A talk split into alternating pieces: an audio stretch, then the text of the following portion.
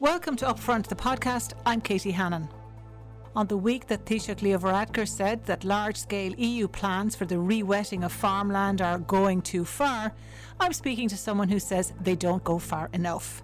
Randal Plunkett, also known as the Heavy Metal Baron, is the ancestor of a saint and an advocate of the rewilding movement who returned more than 700 acres of his family estate to nature. Sorry, I need to ask you, how do I address a baron? Uh, well, you can just call me Randal. Uh, there are some unpolite things you could say about me as well. That's quite common. Uh, but just let's keep it Randal. We're in a republic after all. Okay. Um, okay, Randal, let's start with a random question then. Give me a number between 1 and 20. Ooh, 16. Ah, that's a good one to start with. Tell me something I don't know about you. I have been guilty of not putting lids on like plant based milks they don't go bad, at least not that quickly. So I've been guilty of that a few times, and there has been many a time at my age where I've fallen asleep during films on the couch, and my missus pokes me with a stick. right. Uh, okay. Who are you is the big question to begin with, right? Tell me a little about uh, your family background. And I'll tell you what, I was very excited to hear that you're a direct descendant of Oliver Plunkett. I know it's great. I can say whatever I want. I still get into heaven. Man on the inside. I mean, uh, so we come from the oldest family in Ireland. Uh, the first document that says we were here is actually from 1050. So another 50 years, and I can be considered native. You said the oldest. You actually are the oldest. Still associated with one place, yeah. And that place is? Dunsany. Uh, so tell us about Dunsany. So it's a the homestead of the family. It's uh, was built in 1180, and we've been there ever since. We were not like some of those other landlords that you hear about. We were not absent. So except for one period of time when the Cromwellians chased us out, and then we eventually got back, and uh, we've been here ever since. Um, and we've had a few celebrities. We have obviously the Saint, uh, my great grandfather, who was a one of the godfathers of fantasy writing. We had Horace Plunkett, who was the founder of the co-ops and the Department of Agriculture, and a unionist MP, wasn't he? Yeah, and but he uh, was very keen on creating policies that would basically bridge gaps between people. So that was quite interesting. He did a lot for the country that ended up still being taking the benefits today. So Okay, so you've got a beheaded saint, a unionist MP, father of the cooperative movement, father of fantasy fiction, and then you came along. Yeah, and then everything just dropped. Tell us about like you are the Baron. I wasn't joking about that. Yeah, that would be uh, the twenty first. The twenty, and you became the twenty first Baron when your father passed yeah. in 20, in two thousand eleven. Um, and at that stage, just describe uh, Dunsany estate for us. What what what you inherited at that moment? So a large farm uh, some very mature woodlands mixed, and parkland, and a big, big stone building that is like a child that will never grow up and needs constant attention. So um, my father used to say to me, "Is like you think that you're going to have an easy ride? Well, you're wrong. Privilege doesn't necessarily mean you're going to be privileged to enjoy yourself. Privilege means you get the privilege of looking after other people's old stuff.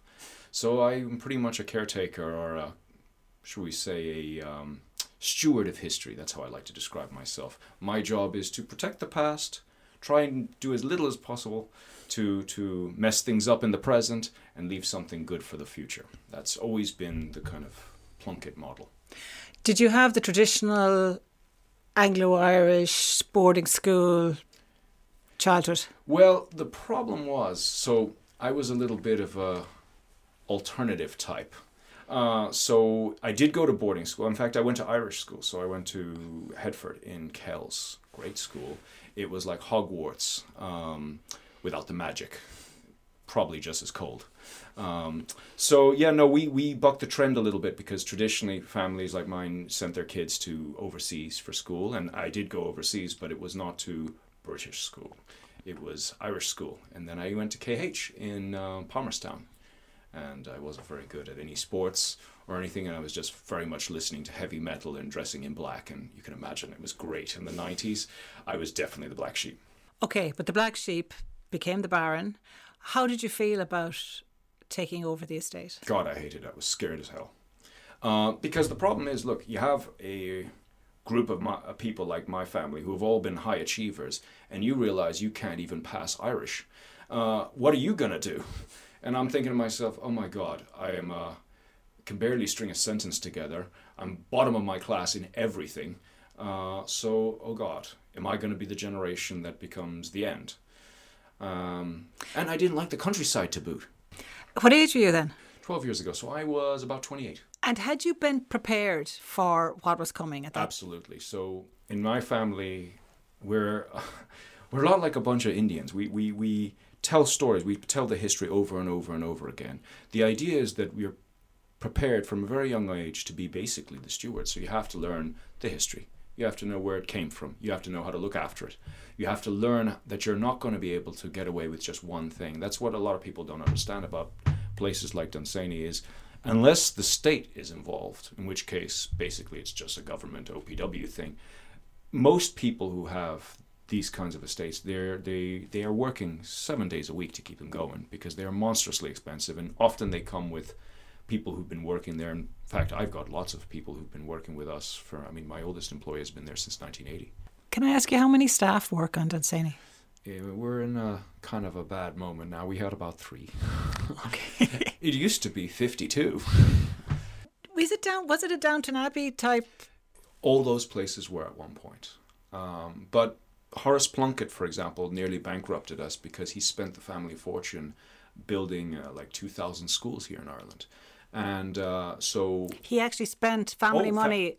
Absolutely. And actually, my great grandfather uh, was told that you were going to have to get a job. And back then, people like- like us didn't work. We played polo. but no, he was told he'd have to get a job. And then he depressed everybody when he said, Well, I'll just be a writer then.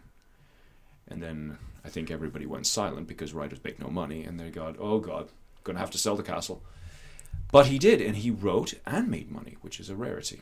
So where did this idea? Because it was at this stage a productive working farm when when you took it over. It still is. Um, so the problem is with every generation, we have a, a battle. In the past, with Horace Plunkett, it was about how do we get the farmers to start producing money? How do we we feed the country? How do we create opportunities? It, we were a new Ireland, and uh, things are always difficult at the beginning. So Horace tried to start the co-ops, and that was great. That gave farmers an opportunity because they were being crushed. Um, now we were very successful, and the cost of our success was we've lost our natural heritage. And this is a country that's very proud of its history, its language, but we're abysmal with our natural heritage. And that makes so much part of who we are. Like when you look at our literature, it always talks about the land, the plants, our lore, and yet we have so little respect for it. So I am trying my best to protect that as where possible. It's uh, not the easiest thing to do, but um, there was a moment where I realized that our great war was going to be climate change, and the truth is, is that uh, when you're born into privilege, people presume that's just an excuse for you to be, you know, rich and go around gallivant on a horse and drink Pimm's and go to parties. But that's not really what it is. It's also the privilege to do something with that's worthwhile for your people, for your time. Whether we succeed or not, that's never really the point. The point is the attempt to try and do something. Now, Horace did something amazing that today we are still getting the fruits and the benefits of. But like everything, it comes with a cost. And we have been victims of our own success because when all when we were successful in farming, we lost many of the animals, we lost many of the trees, and now we face our, a very scary future because what is going to happen with climate change? How is Ireland going to change? How are we going to feed people? How is the systems going to work? Are you a disciple of? You know, is there is there a figure that, or was there a moment or a book that that opened your eyes to this, uh, and you realised this this is where I have to go with the estate? This is going to be very bad, but being as ignorant as I am, um, I rejected nature. I rejected everything because I, I liked it from afar, as in I liked the idea of it, but I didn't want to be involved in it. And when I took over, I began to spend a lot of time watching it. And there's an old saying that if if you spend enough time in a place, you become that place. And I think that's more what happened to me. And I began to realize that you know there's so many victims around who are not represented, and those are very much the animals, the trees, the wild, the dirt. And it's interesting how we describe dirt because dirt is normally has the connotations of negativity. Someone's not worth dirt. But we kill for dirt. We fought for dirt. So it's amazing how we treat this valuable thing with such disrespect. Um, and I feel that there's always a saying that, you know, if you're not happy with something, then do something about it because there's plenty of complainers and they ain't doing nothing. Okay, so you decided to do something. I did. I didn't have a word for it at the time. At the time, I called it nature conservation. But to be honest, nature conservation is kind of like British people walking around Spain with sandals and socks on. It's weird and just gets you odd looks. So eventually, I heard another term that came many years later, and it actually fit what I was doing much better, and that was rewilding. Now that was sexy. You can put that on a T-shirt. Rewilding. So I was like, no, that's that's exactly what I'm doing. Um, but then I realized that I wasn't quite doing the traditional rewilding, which is a lot of the time regenerative grazing mixed in all these things and bringing buffalo back and glamping and yoga and all that other stuff. I was doing actually something else. I was doing something called V-wilding or vegan rewilding because what we try to do at Dunsany is very different. We consider all life to be equal. And without sounding very hippie woo woo about the whole thing, if you want um, respect, if you want inclusion, uh, if you want to get rid of sexism and racism, you have to look at it uh, how those things are formed. Those are formed with ideas. Brain is a muscle like any other. If you train it badly, that kind of thought pattern will just extend further and further out. It starts with how you devalue a life like a chicken and ends with you not liking black people.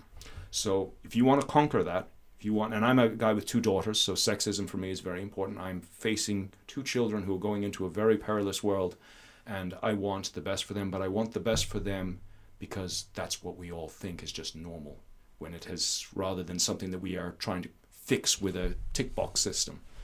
And that's what I want. I, I think uh, what I would like to see in the future is is the lines of, of separation uh, broken and a new paradigm to be created. And the thing is, is although that sounds like wishy-washy idealistic systems, it always sounds like idealistic systems until things change. It used to be a pipe dream to go to space, and Elon Musk is going to go to space and go on holiday. When did you eat your last burger? I would say nine years ago. I, I've been re officially rewilding for since 2014. Officially, unofficially, there were areas earlier than that, to about 2009. So a while. And you know what? It's difficult. I like my bacon, I like my eggs, I like my cheese. But you know what's worse is people say to me, "Oh, they'll kill for their kids. Oh, do this anything for my kids." Some of your decision making has a negative for their future. Giving up hamburgers is a small price to pay for having a future. Did your neighbours come on board with this? God no. they thought I was an idiot. I was the local idiot for several years because uh, you have to understand um, I'm a very sort of nihilistic kind of personality. I just do things. Um, and uh, I didn't tell anybody. I was just, I'm going to do this thing. Nobody could understand why, what I was hoping to do with it, because there was like, well, where are you going to make the money? You know, there's going to be no money. It's just going to be. And they thought, well, isn't that very grand of the aristocracy being decadent? Okay. So I did it, and the neighbors at first thought that I was just the biggest weed farmer in County Meath. Um, in fact, it was so yellow from all the ragwort. I thought the council was going to send me a nasty letter. Thankfully, they never sent me a crappy letter, but I was really scared because, you know, I had just started my my journey and I had all these weeds and you know what? The farmers were right. They said it would just be ruined. And I was like, "Oh god."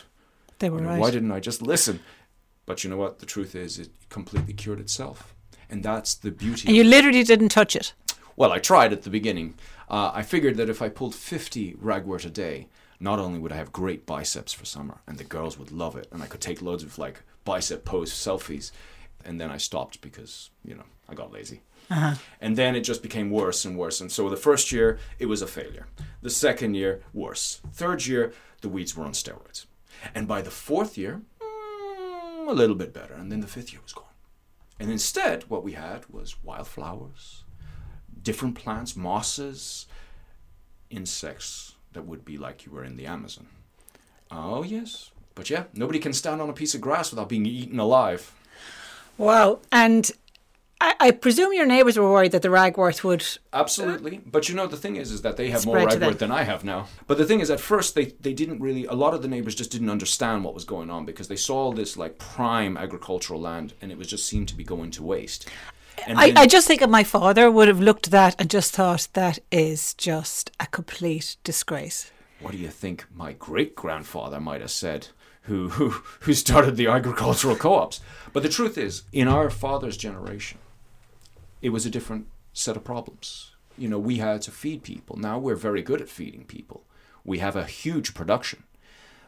But now we have no ecology. We are on biodiversity disaster. So I would say your father and my great great uncle would probably be re- trying to rewild now because the truth of the matter is that's actually what's we're missing now it's not you see a lot of people think ah but you know we have to we have to blame the farmers no that's divisiveness divisiveness doesn't help what we have to do is the farmers are people like everybody else they will do what what needs to be done they are trying to produce food for us all to eat so it's not about demonizing people. Uh, that's that's where people get it wrong. It's about including people. Everybody has a part to play. We have to be curtail certain practices in favor of others for the benefit of everything. Because it's not. We have to modernize. We have to always be hungry, looking for the next evolution of what we're doing. We evolved with industrial agriculture.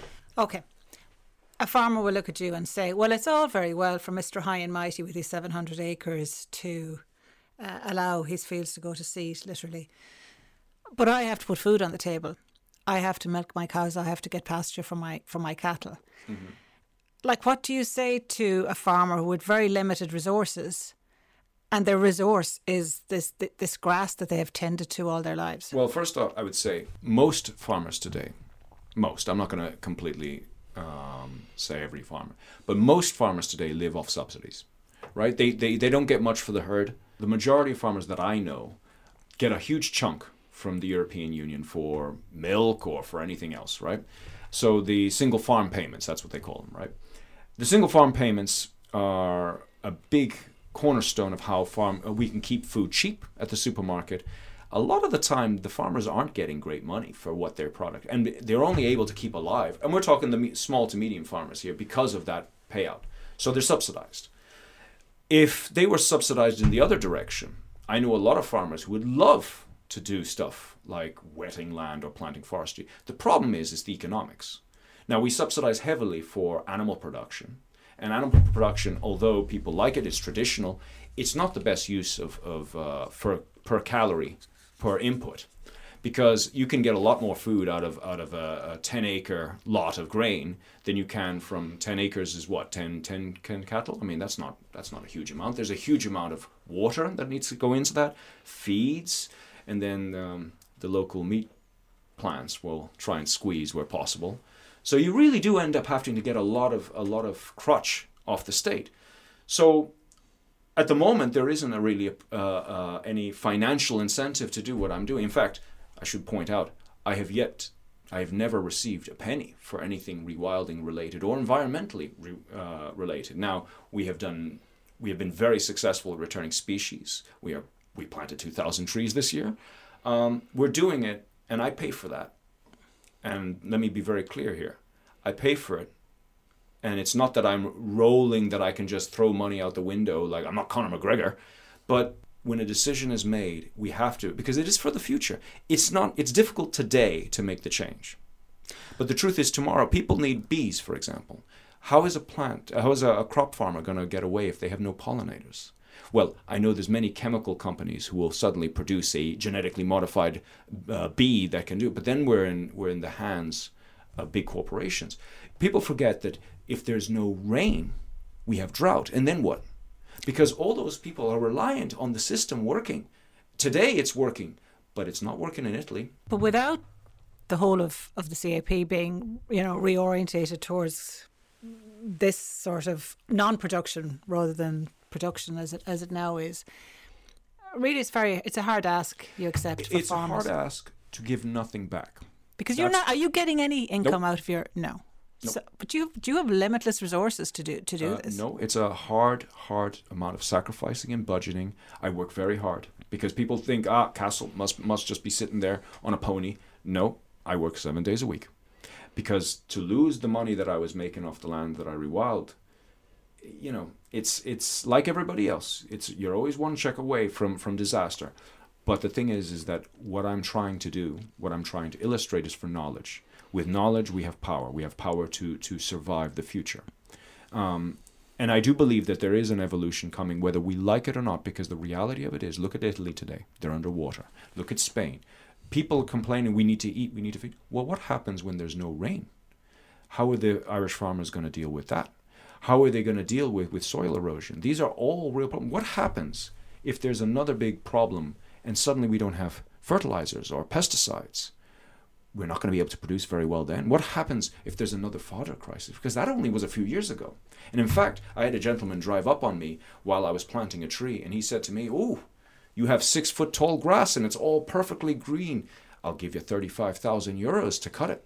And I said, No, even though secretly inside I nearly had a heart attack.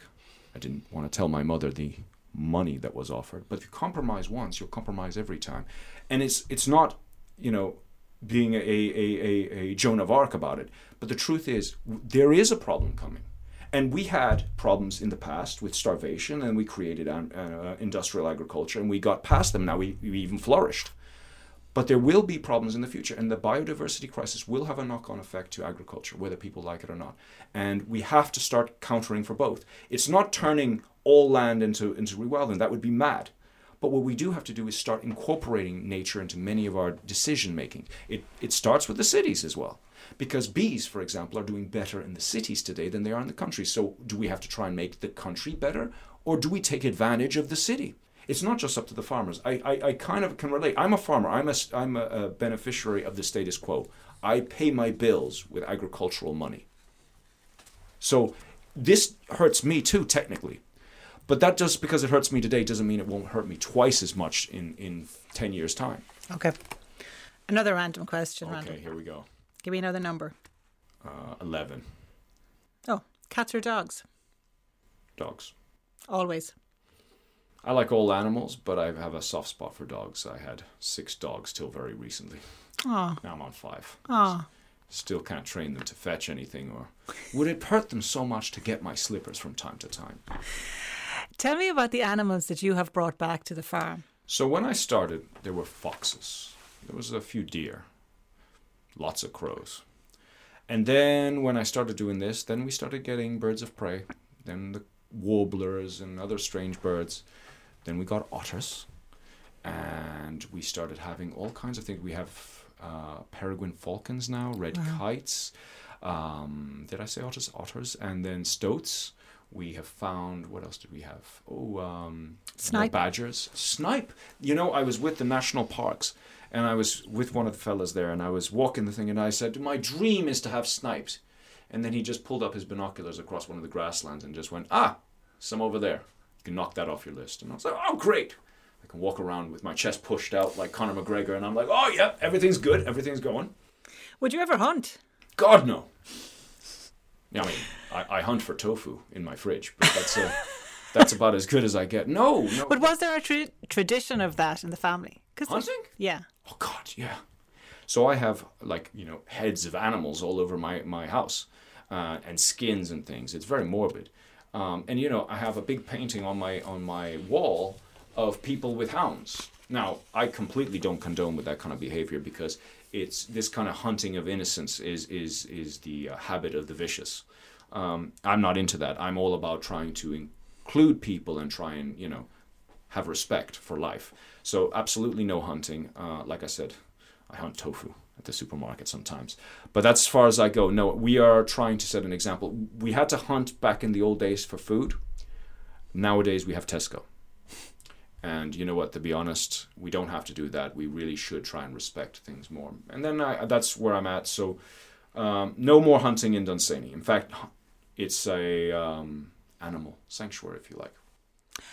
Um, did you say there you got you've had no grants from any government agencies or from Europe? Nope. Nothing. Nothing. And have you had any visits from? So there was an Irish, I think it was Irish Times came out, and uh, I had. Uh, because I'm a loudmouth, as you can tell, I said, "Well, nobody has ever bothered to come and see us," and so I did have a, a um, I did have a visitor from Fianna Fáil, but nobody in the upper echelons has come. Certainly not the climate minister. I've had Sinn Féin; they actually came. Uh, in respect to them, who came from taking, who came from Sinn Féin?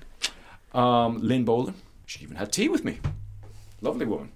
But the thing is, I'm open to everybody, and the thing is, this is not about profiteering. I'm not doing glamping. There's no yoga or or like you know food fairs or any of that stuff. This is about knowledge. So I'm trying to to be part of the facilitator of knowledge, untapped knowledge. Everything that we discover at Dunsany is open source. Nobody owns it. So that's the idea. So I'm trying to incorporate more schools. And you know what? I think I think a, a more socialized concept of knowledge is definitely required. So you know that's what I'm trying to do. And and often when you take people's money, you suddenly have to compromise. So I once called up the department and I was like, well, so what can I get for mature forests and protecting it? And they said, oh, well, you have this continuous cover grant. And I was like, oh, that sounds very sexy. What, what is that? And they said, oh, we'll give you some money for looking after the forest. And I was like, oh, fantastic. And then they said, but you'd have to remove all the non-natives. Okay, so that's like two thirds of the mature forest because you're going to cut down 200 year old beeches. And they so they, they said I can we can give you a nice grant if you cut down all these mature trees for a little chump change. And then they and I said, well, I'm not, not going to do that because that would be crazy. Um, and then just the woman said to me, and God bless her, she was very nice. She said, "Oh well, you could always plant spruce." Mic drop. so that's what I was dealing with. So um, that's what I got. Uh, I didn't plant spruce, by the way. Um, and I didn't cut down any trees because, to be honest, uh, vandalism isn't in my repertoire. So, uh, land destroyer, maybe. People can say that. But vandalism, no. And cutting down 200 year old beeches or, or cutting down a tree because it has been here a thousand years or whatever, and this one not, is, is what Nazis do. And I don't do that stuff. So tree is tree. We have now losing we've lost our ash trees or largely losing them. We have lost the elm tree. We now have new trees like the beech tree. It's not that new, but the beech tree that's not native exactly. But then if you want to go far enough enough, I'm not native, and then unless you want to chuck me out with the beech trees, the truth of the matter is is that we have to embrace change because nothing in nature is, is, is static. What's constantly changing and evolving. We are moving constantly. So our society is changing. If you look at Dublin today, you walk around, you see a lot of different colored people, different religions, different sexes. Is that something we should resist and say only Ireland for the Irish, or do we accept the fact that now Ireland is going to be multicultural, multiracial, and embrace change as an ever-changing thing? Now, you can call me a hippie woo woo leftist if you like, but the truth is, um, I do, do believe in inclusion. Many years ago, you know, having great ideas put together creates solutions for the future, and everybody has something to offer. You've been threatened. all the time. But you have you have oh, gotten yeah. actual. Oh yeah, yeah. So uh, I think it was in 2016. There was a bullet that came through the window. There was sorry, fired from a gun through the window. Yeah. No, I don't know if it was intentionally aimed at us or, but it blew out a window. It was a, a security window, so it absolutely blew the hell out of that. Um, I've had people threaten to beat me up, people threatening to set fire to my house. Uh, they did say that, you know, they used the Game of Thrones uh, analogy. We'll put their heads on pikes and set fire to the castle. Um, now, as a guy who watches Game of Thrones, I smiled and uh, politely called the guards. Um, what, so why? What, what, what was behind this? if you want threats? to change anything, and here, here, and this, I'm sure you're going to get a lot of people getting very upset about this conversation. But nobody likes change. Nobody likes to to be um, the way they live to be attacked, including myself. And back in the old days, I used to get very defensive when anyone tried to show their vegan propaganda on me. But the truth is, is that change is natural. If we don't change, things stay stagnant, and stagnant brings death. So the problem is when you change a place like Dunsany that was once a place for hunting, a place where people would be on horses and chase innocent animals to death, uh, and you suddenly say that's enough is enough we're not going to accept any of that right now and then you go to war with people and say absolutely not i'm going to be there every time to stop you from doing these things you're going to get pushback And what I'm doing, or what I did, it's not even that much of a novelty anymore, but what I started was something that was very against the grain. And as a result, I got a massive pushback. Um, the only thing is, is that I'm kind of crazy. So I took it in my stride. Uh, but the truth of the matter is, is that you, any clash it was it was rough because hunt, the hunting community took a big dislike to me. Particularly when I say hunting, I mean people on horses and hounds. Um, which is ironic because they call me English bastard, but the thing is, they're celebrating a uh, a tradition that was used to intimidate the poor in Ireland. So who's really who's really at fault here? So I had a lot of problem with that and poachers. So the poachers would come at dawn, so I started coming at dawn. They'd come at night, I started coming at night. They'd come at late night, I started doing patrols at late night. And then I got friends to help, and you know we set up cameras. So and then we started going after people, like prosecuting them and stuff because the, at the moment here Ireland has a lot of laws against uh, animal abuse and stuff like that, but we have the least enforcement in Europe. But you must, I mean, that is scary though. Uh, shots, bullets through the window, yeah. especially when you've got children in the house. Yeah. yeah. Uh, so I think in I think it was in 2019. You can check with this with the police, but they had so many calls for me. I think I counted once. It was 36 calls in six months. It was, you know, it was so bad at one point I think the guards would just they'd know me straight away when they called. They didn't even need to get my details. I was like a I was like their customer of the month. But you're being cheery about it now and kind of being a little jokey about it. But I, I, I that must be a very because it's your home. Yeah. And this is very and serious look, violence. I, I have cameras all over my car. I walk when I go on my little patrols. I have a camera strapped to me because very likely, and it's happened before, uh, they've shot people who've uh, who've gotten in the way of these things. Um, but you know, I come from a long line of brawlers, and you know, I stand for what I believe in, uh, good, bad, or indifferent. Ireland needs to change if we are to survive another generation, and it starts with the first step, and this is the first step. Um, you know, and that's that's the thing. And and if we buckle at the first sign of pressure, we won't achieve anything. And look, it, it is very it's a small thing what I'm doing, but small things turn into big things. And what we're trying to do is lead by example. You know, I don't like to preach at people. Actually, I love to preach at people, but I don't. I don't love to to say things and then not walk the line. Okay, I want to talk about the uh, what's happening in Europe now with this um, this new nature restoration legislation. One uh, last uh, random question though before we do that. Okay. Another number. Six. Is there any poem or any quotation or any song that has affected you deeply that you go back to again and again? Confucius. I hope I said that right. I didn't butcher that. I'm sure it's completely different in Chinese. Um, Confucius said, if you want to, the man who tries to move a mountain has to start with small stones. And that's the basis of everything I do. Your whole philosophy. Yeah. Because what I'm doing, and people say to me, oh, but China.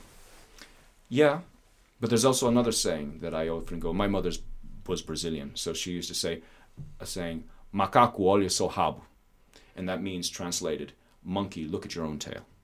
And that's that's a real thing. We cannot look elsewhere and say, "Well, my neighbor doesn't do it, so I'm not going to do it." That's not how we do things. We have to fix things ourselves, and then others will follow. So that's that's pretty much. And I think Ireland is a country that is a small country, but has a huge presence in the world stage. And what I see here is the potentiality to lead. And I see instead this sort of cruising attitude. And look, that might be fine today. I think it's a massive loss of opportunity. Uh, you know, we, we, we obviously had the, a debate about the nature restoration yeah. legislation on our show on Monday night. And there's a lot of resistance, obviously, to it. Um, a lot of confusion, I think, about what it means or what it might mean for people. Oh, you know, when you see the way that debate has developed, what do you think? So, the thing is with the nature law, we have to plan ahead. We've been very successful at the things we're doing, but it's coming at a cost. That cost is becoming more dangerous every day because we have problems with immigration today because of a war, because of economics. When we start to have climate immigration, it's going to be much worse. So we have to try and protect ourselves. We have to protect our future. And I, I nature is part of it. It's the bit that we've been neglecting, but eventually the, the, the check comes and we have to pay for it.